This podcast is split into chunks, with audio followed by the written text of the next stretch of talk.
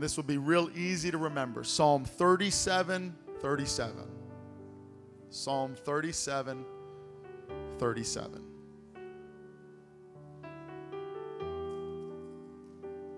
We're so glad that you're here today. Amen. Just especially want to say to all of our guests, welcome. Amen. We pray that you find two things here at the Refuge Church a people that love God and a people that love others. Amen. We desire and aspire to fulfill the great commandment to love the Lord our God with all our heart, mind, soul, and strength, and to love our neighbor as we love our, ourselves. But really, Christ, Christ pushed that even further. He says, I would that you love one another as I have loved you. So if you want to know what the love should look like within the family of God, look at Jesus and how he has loved you. Amen. Everyone say dedication. Dedication. You know, here at the Refuge Church, we don't baptize infants. Uh, we believe that, just like the scripture says, that before someone can be baptized, they need to be able to put their faith in Jesus Christ and repent of their sins. And I haven't met too many three month olds that have that ability. But we do dedicate our children to the Lord, much like what you read in 1 Samuel, the opening chapters, how Hannah prayed for a child. And the Lord gave her a gift. She was barren, she couldn't have children. The Lord allowed her to have a child. And when the child was older and weaned, he, she took him to the temple and dedicated him unto the Lord. Basically, recognizing that she had received a gift from God and now properly dedicated him back to the Lord. We recognize that this property, that this building, is a gift from God. Amen. If it, if it wasn't for the Lord's help, we would not be in the position that we're in right now. And we're so thankful for this property and for this building. And what we're going to do on Saturday is we're going to dedicate this property and building to the Lord. Just acknowledging, Lord, we recognize that it was by your hand of provision that we have what we have. And we want to let you know it's yours for your purpose, for your glory, in Jesus' name. So it's going to be a powerful, powerful service this Saturday, especially for this local church family. And we're going to be so excited to have so many people from out of town, around the state, and out of state that are going to be joining us for this service. And like Brother Walker said, if you want a seat, you better get here early because it will probably be standing room only. But it's going to be a great time. We'll have refreshments afterwards, and it will be an open house to all those that can't come and, and want to celebrate with us this building and its dedication. Speaking of dedications, Mother's Day is coming up. Mother's Day is coming up. All you kids, lock that away. All you dads, lock that away. You don't want to forget Mother's Day. For some reason, you can forget Father's Day, but don't you dare forget Mother's Day. And uh, Mother's Day this year does fall on a Sunday. And here at the Refuge Church, we dedicate our children on Mother's Day each year. So, any babies that have been born since last Mother's Day, we will have a special time in the service where we honor these families and dedicate these children to the Lord. And we look forward to that. Psalm 37, verse 37, the Bible says, why don't we read it aloud together? Let's read it aloud. Mark the perfect man, and behold the upright, for the end of that man is peace. Let's read that again. Mark the perfect man, and behold the upright, for the end of that man is peace. Amen. So today I feel led of the Lord to preach from this title Mark the perfect man. Mark the perfect man. Let us pray. Lord, we thank you so much for the privilege that we have to gather in this place to worship you, to fellowship together with the family of God, to pray, to bring our needs to you in prayer, to give our gifts of tithe and offerings.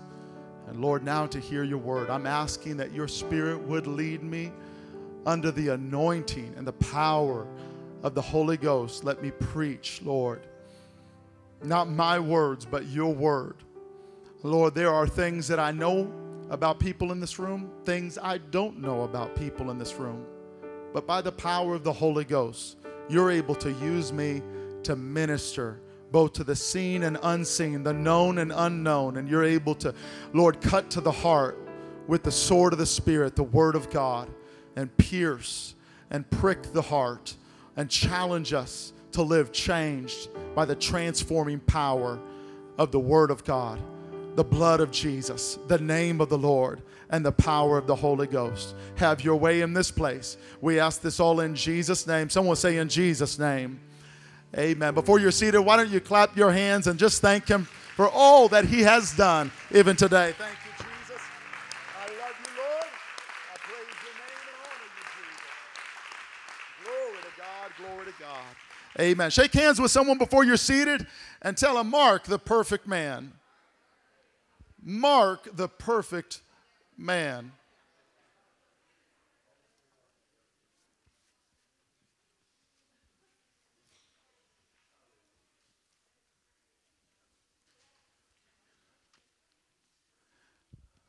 I grew up on the south side of Chicago and I went to the School of Hard Knocks. Now, I know what I just said. You might think, you know, images come to your mind, headlines come to your mind. Man, south side of Chicago, murder capital of the world, gun, gangs, violence, guns, drugs, all kinds of nonsense going on. But I, have got to be honest, that was not my neighborhood. Just gonna be real. I, I lived in the suburbs. Uh, sure, there was there was some things that happened, you know, but it was nothing like some of the headlines you read. You know, people ask me, my, my wife and I, we love to visit downtown Chicago, and people ask me, like, you you feel safe? Like you go to Chicago, like you have to dodge bullets, bulletproof vests. Um, but you know, growing up in the Chicagoland area, you learn what places to go to, what places not to go to. You learn what places are safe to go to up to a certain time in the day and what places you should be out of by the certain time of the day. I remember I was working for a construction company, road construction company, and I was doing some work in one of those places you don't want to be in after dark. And I was actually outside of an apartment, a very vivid memory of mine. I was outside of this apartment complex, and all kinds of nonsense is going up and down the sidewalk, up and down the street. I was in a concrete planter. So just imagine like a, a, planter, as in what you put plants in and trees. And it was outside in front of the, and I was core drilling or drilling a hole into the bottom of this concrete planter. And my tool, the bit, got stuck, it got jammed. And I tried everything that I could come up with, everything that I had been taught of how to unjam a core bit, and I just couldn't do it. They even had someone come out, help me, and this guy, he was his name was Kelly, and he, he had muscles on muscles, and he liked to show them off. He wore a white undershirt as his shirt. And he would cut, he came out there, Kelly came out, and he's like, I'm gonna get this thing, Dave, don't worry about it. And he's down there. And we couldn't get it. And the sun was starting to set. They said, I don't, we were never, ever allowed to leave any piece of equipment on the job site, ever. Because they knew, like, it would grow legs overnight miraculously and walk off the job. I was amazed when I came to the Quad Cities, Brother Hugo, and I saw job sites where they would have like compressors and saws and drill equipment all over the job site, just left there overnight. Like, what in the world? Like, I was never, and it was starting to be sunset, and uh, they said, just leave it, get out of there because they knew like I couldn't say that. But that's not where I grew up. I say I, I, I, grew up on the south side of Chicago and went to the school of hard knocks because, not because of the neighborhood I lived in, not even because of what happened in my high school. I grew up in the school of hard knocks because I had two brothers that I grew up with named Jonathan and Mark. They were my younger brothers. And when they were born, they were handed a job description that said it is your life's mission to make your older brother as miserable as possible. The Lord allowed me now, several years later, to be a pastor. Uh, I've, I've, I've, been told, you know, people that know me that are close to me, they, they say, oh, it just makes sense. You're a pastor, you got a shepherd's heart. No, I just have an older brother's mentality. I grew up as the oldest of three boys, and I was always looking out for my two kid brothers. But they were always looking to make my life miserable. I, not, it's no exaggeration. My youngest brother, who's not here today, he's out of town, but if you see him, he usually comes here now, you could ask him and just have him tell you stories of what, especially, especially my middle brother. Now, I told you I've, I've got a disposition, older brother mentality. My, my, my middle, my, my younger brother, my middle brother, uh, he's the shortest of us three. And he definitely grew up with a middle child, short man syndrome. He wanted to beat up anyone that looked at him crossways, anyone that thought they might be able to be tougher than him. And um, we went to church like I'm, I'm making it sound like he's like this whatever, and he was. But I say he went to church because he knew some Bible verses. He knew this one in particular really well. He would love to bring up and to quote Bible scripture, one scripture, and it was this scripture. Psalm 37 37, he would say, Mark the perfect man. He would not take any any commentary on how that is not referring to him, especially at the current state of his life where he was at that time. He took it personal. And my hope today is that we would take this verse personal. Not in the sense that he took it as a teenager, but in the sense, the proper context of the verse. That we ought to mark the perfect man, that we ought to behold the upright. The latter brings fuller clarity to the former. Mark the perfect man, or in other words, behold, look at, watch the upright. For the end of that kind of man, the upright man, is peace. And who doesn't want peace? I, I, I mean that serious though, sincerely. Who doesn't want peace? I, I know that we could say it tongue in cheek. I, I know that we could perhaps even kind of say it flippantly, but the truth of the matter is every human soul, every person, young or old, they want peace. And what I think is so wonderful about Isaiah 9 6 when it introduces us to the Messiah who would come, they shall call him Wonderful Counselor, the Mighty God, the Everlasting Father, the Prince of Peace. I, I like to pray those titles, those names that the the, the one, the Messiah, would be in my prayer time. Lord, you are the everlasting Father. You will outlast any crisis as my Father and I being your child. You are the mighty God, and there is none beside you. It is you alone that created the heavens and the earth. You are wonderful. When I consider the heavens and the work of your hands, I am filled with wonder at your power and your majesty. And I I, I acknowledge that He is the Prince of Peace, meaning that when He sits on the throne, when He becomes the King in my heart, He's the Prince, but when He becomes the King, He ushers in peace, a peace that this world cannot manufacture and that this world cannot take away.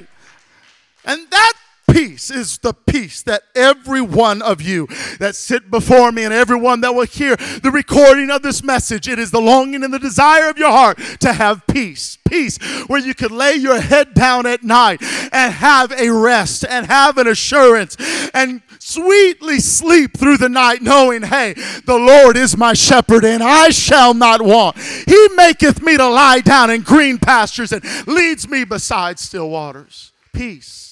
We want peace.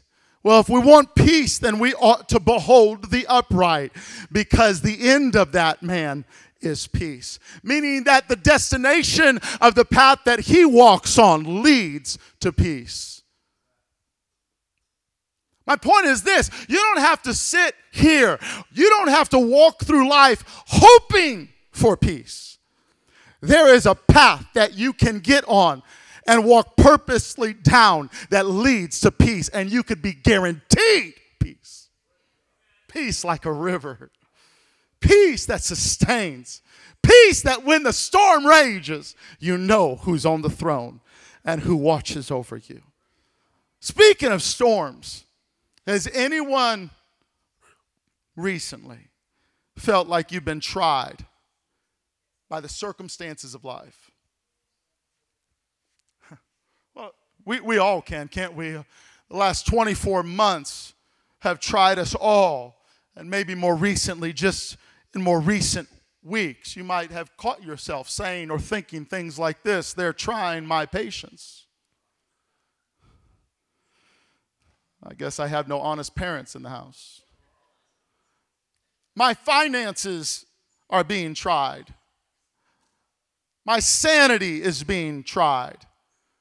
You might even say something like this You're trying my Holy Ghost. About to lose my salvation. Trying, trying, trying. Trying equals trial, from whence the word comes from. You feel like you're being tried or things are very trying lately. It's because perhaps you're in a trial. You feel like you're in the pressure cooker of life, a furnace, a fire. You might even say, you feel like you're going through. I'm not going to make you repeat it this time. But you feel like you're going through that bad place. Hmm. Can I say this before moving on? I'd rather go through that now than to wait and go through it for all eternity. I'd rather I'd rather go through hell now than to live and make my abode in hell for all eternity. So pardon me if you will, but I will continue to walk by faith through the trial that I may face even now. It's the trying of my faith. You might say it's the trying of your patience. It's the trial of your faith. Trial or trying is a testing. It's a testing of the quality of something. It's the testing of the strength of something before a product could ever sit on the shelves of our stores, before it could ever be put into, uh, into some place where it could be consumed or purchased. It has to first be tried. That was, wasn't that the big deal about the vaccines? Right? The big deal about the vaccines and the controversy is it didn't seem like there were enough trials that they had gone through to test the quality of the vaccinations before they were released into the general public. I'm not here to debate that. I'm not even here to talk about it, but just to use that as a reference, I'm here to tell you that your trial is to test the quality and the strength of something. And in for us, for us as believers, it is testing the quality and the strength of our faith. Or if I could put it this way, it's testing the quality and the strength of our resolve or our dedication or our commitment of our surrender to his plan, to his word, to the leading of his spirit for our lives. I want my commitment when it comes through the trial, when it comes through the testing, through the trying, to come out like pure gold. First Peter chapter 1 and verses 5 through 9 speak of this trying or of this trial. The apostle Peter writes, you who are kept by the power of God through faith unto salvation, ready to be revealed in the last time. I wonder if there's any witnesses that could attest to that fact found in that scripture that the reason that I'm sitting here today, the reason why I can lift my hands and sing and worship in this place is because I've been kept not by self will, not by my own power, not by my own might, but I have been kept by the power of God through disappointments, through heartache, through broken trust. Oh, I've been kept by the power of God as I have put my faith in Him. And one day I will be ready ready to be revealed in that last time that I've been kept by the power of God. And so, So we greatly, greatly rejoice, even as you have done, even now. We greatly rejoice. Though right now, for a season, if need be, we are in heaviness through manifold temptations. And this is something I even alluded to on Wednesday night in our Bible study. I feel an oppression, a spirit of oppression that has been on me, that has been on the men of this church, and has been on families in this church. Yes, yes, we are experiencing revival. Yes, we have baptized more people and seen more people filled with the Holy Ghost in the first three months of this year than we did in the previous 12 months of last year. Yes, we're seeing new people come almost every service to church. Yes, the church seems to be growing and thriving. But listen, in the background, it seems like the enemy has been trying people's faith that are foundational members of this local assembly. And he would like to get you to question your faith and question your walk with God and cash out on your relationship with Him. Stand the test, stay the trial. Don't give up. Let me just stop and say this on two firm feet right now in the name of the Lord Jesus Christ. I rebuke the lying devil that is seeking to seduce my brothers and my sisters in Christ from giving up on their faith. No, they are your children. And right now I plead the blood of Jesus over my church family and I plead the blood against Satan and his lies and I command them to break his hold off their minds, off their marriages, and off their children in Jesus' name. If you would say amen, why don't you shout that right now? In Jesus' name. In Jesus' name. Hallelujah.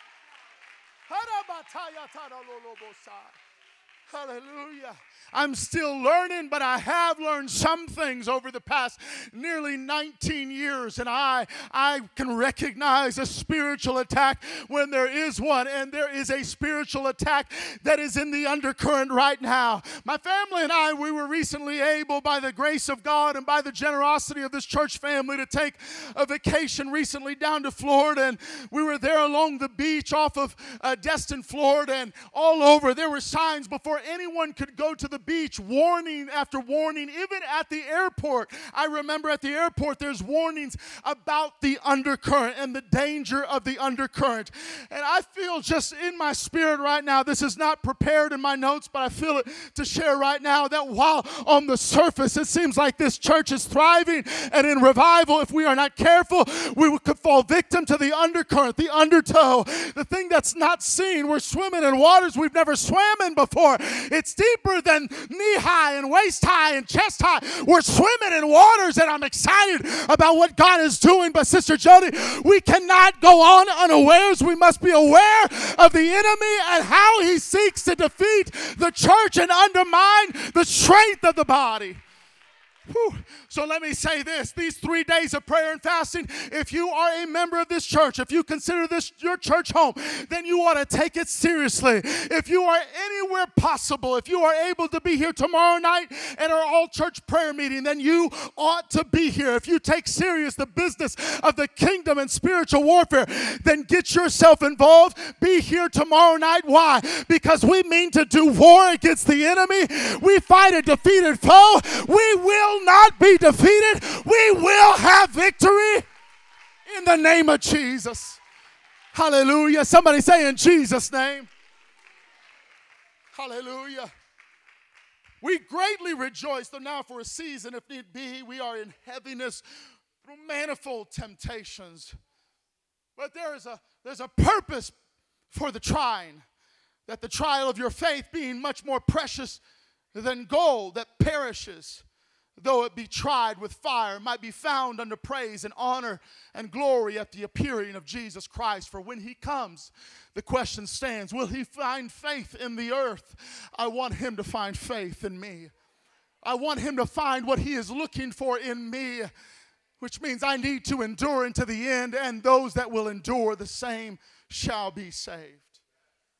Have faith in God. Don't backslide in your trial. Don't backslide in your trying. Psalm 73, and if you have the ability, go ahead and throw this up on the screen. Psalm 73 is a wonderful psalm for someone that might be here that feels like you're being tried. You're being you're going through a trying situation. In verse 1, the psalmist starts out so well. It's so good. Truly, God is good to Israel. Oh, can't we say that here at the Refuge Church? Truly, God is good to the refuge, even to such are of a clean heart. Oh, that's some shouting words right there. Those kind of words we could sing about, we could dance to, we could run the aisles over. Watch out, I'm coming, I'm leaping for joy. God is good. God is good. And all the time. Oh, hallelujah. We could just stay right there. But let's move on to where the psalmist shares his heart. Verse 2 But as for me, my feet were almost gone. My steps had well nigh slipped. That's a clear definition of backsliding. I had well nigh slipped. My feet were almost gone. Why? Why were you in this kind of state? Verse 3 Because I was envious at the foolish, when I saw the prosperity of the wicked. You don't have to keep scrolling down, just leave it right there. The wicked, he gets his eyes on the wicked. And then he starts describing them in these, these terms. He says they're strong. They don't have any problems, but they're filled with pride. I thought pride leads to destruction. They're violent. They have more than our heart could ever wish for. They're corrupt, they're arrogant, they speak against heaven, they question they question God, they mock him and those who put their faith in the most high. They continue to prosper though. They increase in riches. Do they even have any problems, right? I know none of you have ever felt this way, but I have. That's why you got to be careful as to what you set your eyes on, what your focus, what your vision is after. He, he goes on, he says, But me, on the other hand, I've cleansed my heart, I've washed my hands. And even though I've cleansed my heart and washed my hands, I've been plagued every day, all day. It don't make any sense. I thought if I live this, this is the blessed life. It's the best life. Where's the disconnect here? I, I I'm scrolling through Instagram, I'm going through Facebook, and man, I see I see people that don't walk with the Lord, that don't live for God, and I see people that curse God, that they're atheists, and look at what they have. Look at how much money they have. Look how happy they look. Look, look at the prosperity of the wicked, and my, they're strong, they increase, they prosper. Look at this. Oh, Man, my life, I'm, I'm miserable. I'm, I'm terrible. I'm a loser. I, I go to church. I pay my tithes. I give my offering. I, I, I try to live holy. I, I, I, I try to pray. I try to read my Bible. But, but look at all this. I, I'm miserable. Where's God? I know God is good to Israel, but He ain't good to me.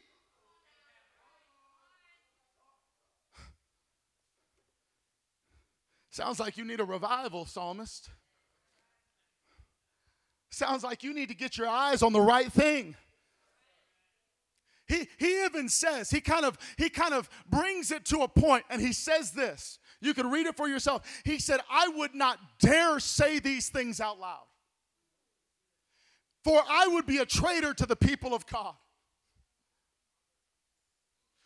I'm going to church, but I'm not saying what I'm feeling. I'm not saying what I'm thinking, that I'm envious of the wicked when I see the prosperity of them and all that they have, they have everything I want. They have more than I could ever want.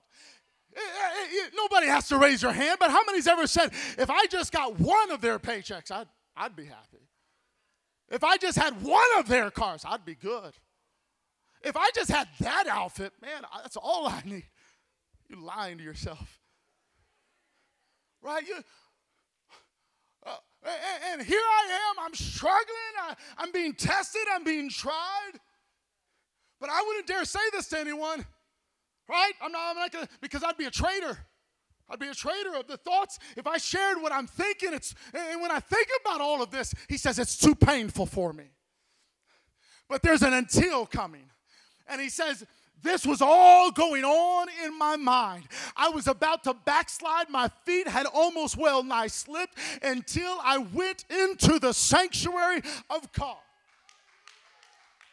until I came into his presence and I understood their end. He says, I got to the place, I got in his presence, and then I realized, oh, I know it looks this way now, but it ain't always gonna be that way. I know it looks like they're prospering now, but they're not always going to prosper. I know it looks like we're the tail and not the head, but it all won't always be that way. He said, I saw the end of things. I saw that God will be the judge of all mankind, good and bad. Look up. I said, Look up. Get, get your eyes off the comparison media and look up.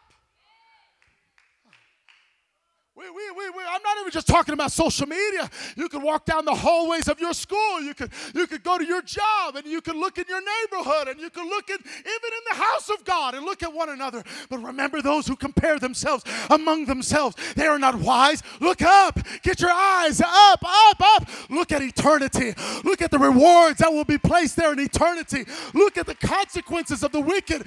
There is going to be an end of things. And where do you want? Where do you want to be? Someone say the mark. The mark. I'm not talking about the tax slayer center that used to be called the mark. How many, how many still call it the mark? Yeah. It will always be the mark, right? Some young people are like, what? The mark what?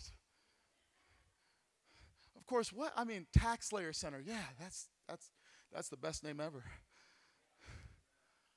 the mark. I'm not talking about a building. I'm not, I'm not, listen, the mark. Look at the upright. Look at his end.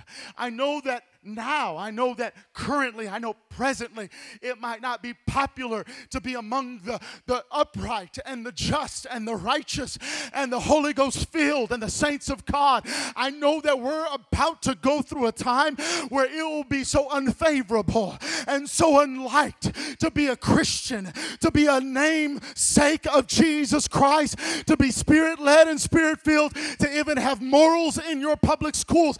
But look up and see the end of things. Look at the end. Look at the end. What, what did they teach you over at Longfellow? Is that what is Longfellow Elementary? I remember my kids when they went there and, and they would come home with those, those principles of leadership. And one of them is begin with the, you got it. Thank you, Jadavius. I knew I could count on you. Begin with the end in mind. And that's our problem sometimes is we don't begin with the end in mind. Maybe we did begin but we don't continue with the end in mind. Maybe you did start off and were born again and did repent and were baptized and were filled with the Holy Ghost because you had the end in mind. But somewhere along the way you've been tossed about in the sea and the storm and you've looked, you've lost which way is up and which way is, is down. But listen, get your eyes back on eternity. Get your eyes back on Jesus Christ. Continue with the end in mind. Somebody say amen. Mark, the perfect man. There's been a question, I'll come to a close here in just a minute. There's been a question that has been rolling around in my mind, and it's, uh, you know, I, I am all for good grammar, good English. Uh, I, if I'm not careful, I could be the grammar police on social media and in text messages. I spell everything out, you know. Yeah. Why not? You could do talk to text. You just learn how to speak clearly and correctly, and it just does everything. Now, you should always proofread before you hit send. Word of the wise. So, but but but the question that has been rolling around in my mind it is so not grammatically correct. Now I could say it grammatically correct. I could say it more proper. But I'm just going to say it like it's been rolling around in my mind. Who are you trying to be like? Trying to. Who you trying to be like? Who are you trying to be like? That way I got both groups here. Who you trying to Who you trying to?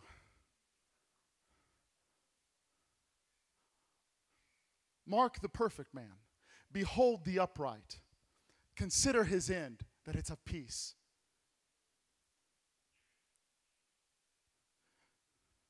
You know, I even Wednesday I was I was strongly encouraging having a Bible reading plan. One of the good reasons why, among many, is if you fail to plan, the saying is, you plan to fail. You wonder why you, you, you always forget and, and it's kind of put off and, and you don't go around to it to, to reading your Bible. And, and in it are the words of life. In it is strength and healing and, and help and light and instruction right here in this book. And you probably have one of these. It might not look like this. It, it, it's probably on your phone. It's probably on your nightstand. It's probably somewhere on a shelf. But you have a Bible, and what a wonderful miracle we have. But that miracle and that mighty weapon is rendered useless when we do not open it and use it, read it and study it and apply it. Oh, God. You can be victorious, but you got to pick up the weapons. And if you do not have a plan to read your Bible, a Bible reading plan, as practical and, and, and, whatever trivial it might seem, get a plan and stick with it. Hold yourself accountable. Become accountable to someone else. Why? Because in it are the words of life. Man shall not live by bread alone, but by every word that proceeds out of the mouth of God. Who you trying to be like? Well, who? I don't want to be like anyone. I'm just trying to be myself. Liar. You might not know it, but you're lying.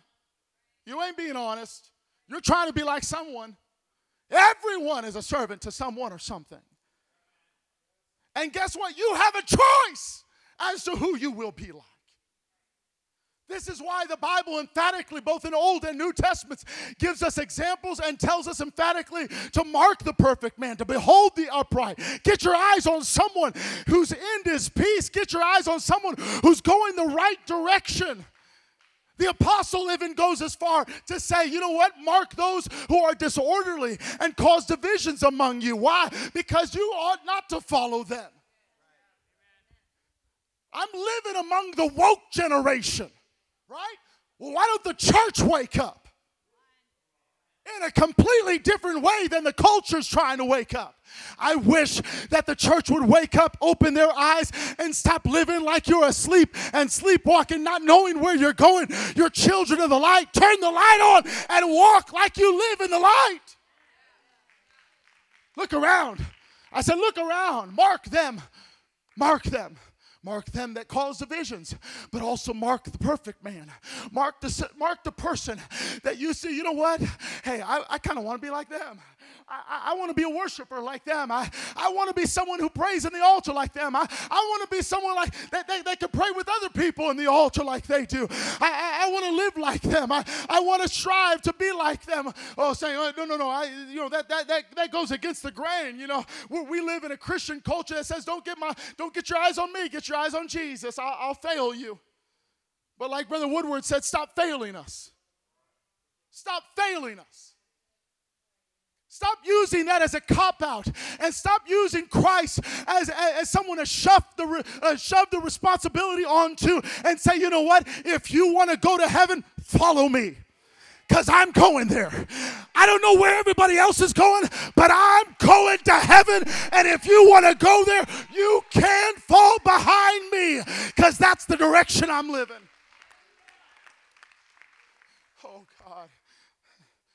Lord, I love you. I'm, I'm, I'm well aware of the time. I, but there's so much that my heart is burdened with. Listen, we could, I could be, I could be upset at my children and, and, and, their dependency upon technology and, and their craving for screens. But I can't just, I can't just look at my babies and say, look, look what are you doing? Stop, get off a screen, get off a screen, get off a screen.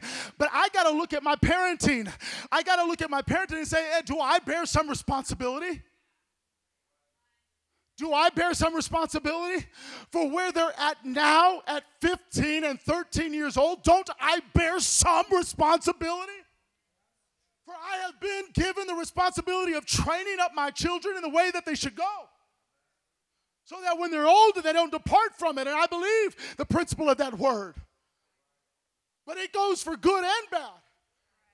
If when they were babies and toddlers and, and small children, and I didn't have time for them, and I just kept feeding them a screen to get out of my sight and to get away from me, I'm busy. I just I set them in front of a screen. I put a phone in their hands, and I do that over and over and again. And, I, and they they turn 11 and 12 and 14, and they can't go without a screen. Is it really just their fault? I, am not here to, to, to condemn anyone, but I'm here to wake us up.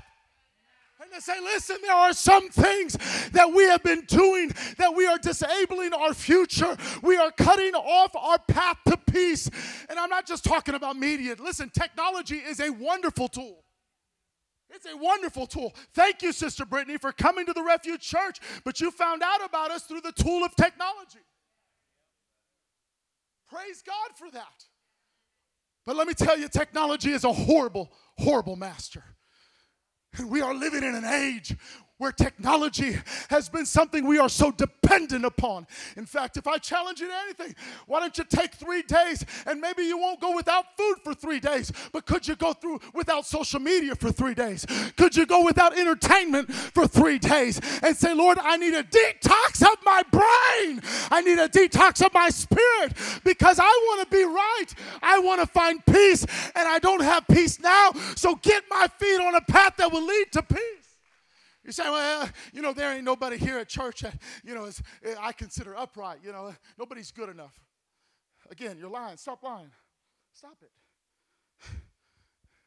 There's plenty of great, godly people at the Refuge Church. And I am so glad to be a part of this church family. Perfect, perfect in the sense that we think of perfect? No. But they're perfect in the sense of the biblical sense of the word. They're complete. They're striving for the mastery. They're headed the right direction. They're upright in their thoughts.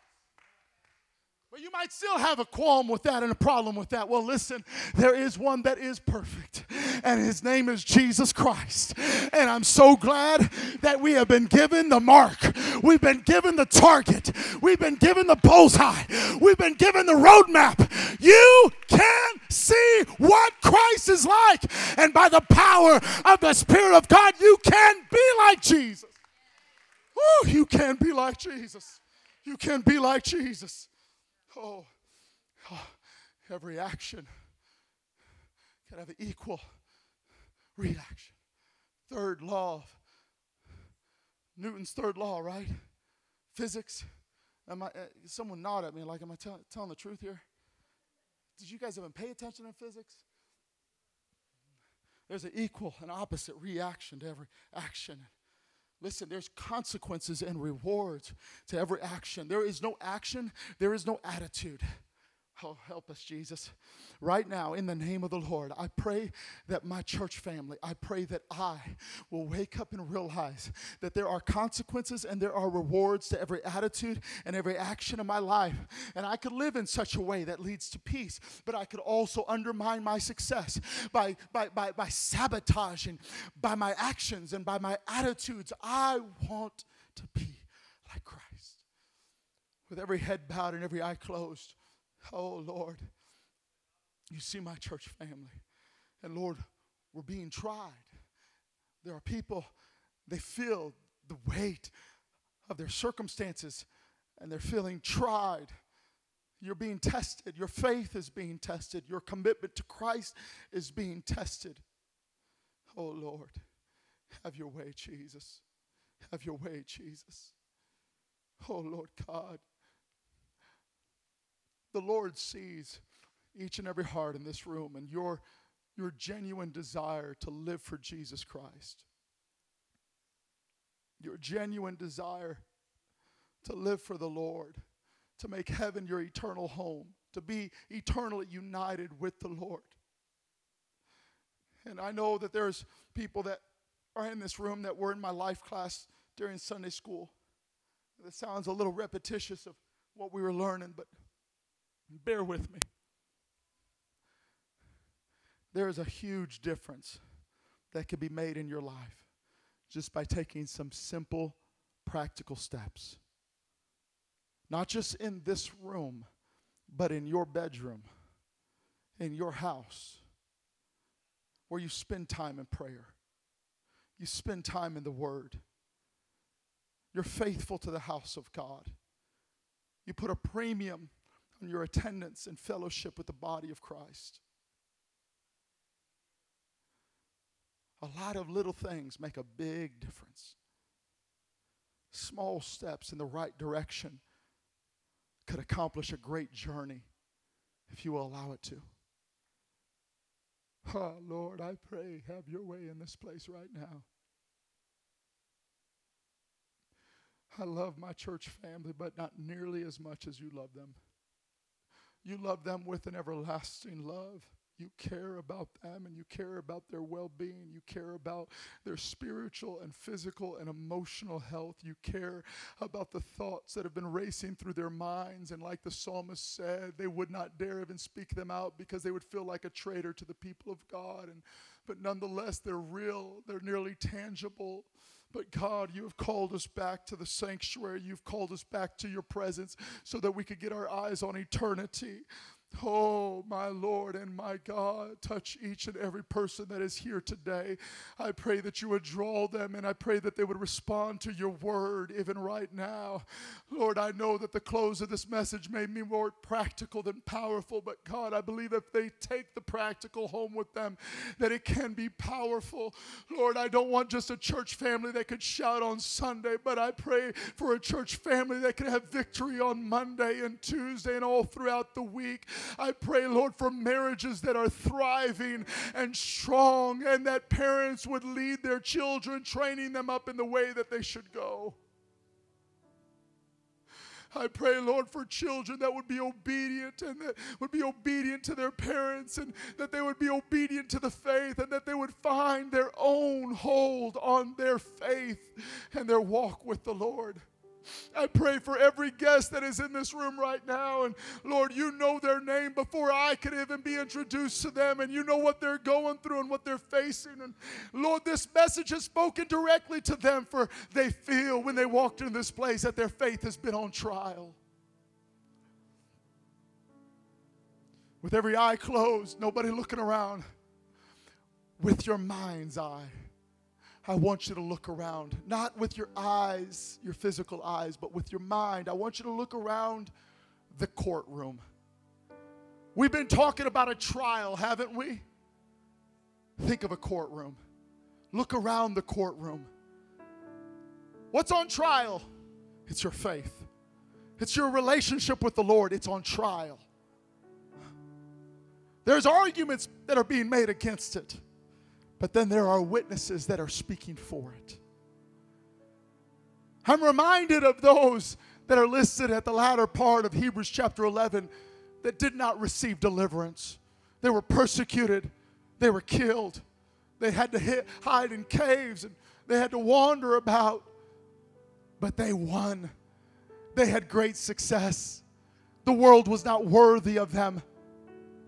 And then Hebrews 12 says, looking around and seeing that we are surrounded on every side by a cloud of witnesses, can I tell you that you are surrounded by people whose lives have been lived in the faith, who have died in the faith throughout all of church history, throughout all of the Word of God, that are pointing down at you and saying, You can make it. I made it. I made it through the den of lions. I made it through the fiery furnace. I made, it through betrayal. I made it through broken trust. I made it through loss and heartache. You can make it. You can make it. You can make it. Why? Because what's inside of you is better than gold. It's faith, faith in the Lord, a measure of faith that has been given unto you. Don't let go of it. Don't throw in the towel. Don't quit your faith now. Come on. Keep, keep walking. Keep living for God. Keep being faithful to the house of the Lord. Keep praying. Keep giving. In the name of the Lord Jesus Christ. As we stand all across this place, I wonder if you can now just begin to lift up your hands up toward heaven. As a church family together, let us lift up our hands toward heaven. Let's begin to declare the things of God. Let's begin to proclaim our faith right now. Lord, I believe in you. Lord, I believe in you. Speak the name of Jesus if you would. Go ahead, lift up your voice and begin to speak that mighty name of Jesus. Come on, begin with the end in mind and continue that same way. Continue with heaven on your mind. Get yourself back in the presence of the Lord, for in his presence is fullness of joy, and the joy of the Lord is going to be your strength. Right now, begin to lift up your voice. Call upon the name of the Lord. Call upon the name of the Lord. Father, I love you. Lord, I thank you. Lord, I put my marriage in your hands. I put my family and my children in your hands. I trust in you, Lord. Have your way in us right now. We believe in you. We put our faith in you, Jesus. I'm going to open up this altar area, and however it is that the Lord has spoken to your heart today, whether this is your first time or whether you were wondering if it would be your last time to church, I would that you would respond to the presence of God and the Word of God and say, Lord, yes. Lord, yes. Lord, yes.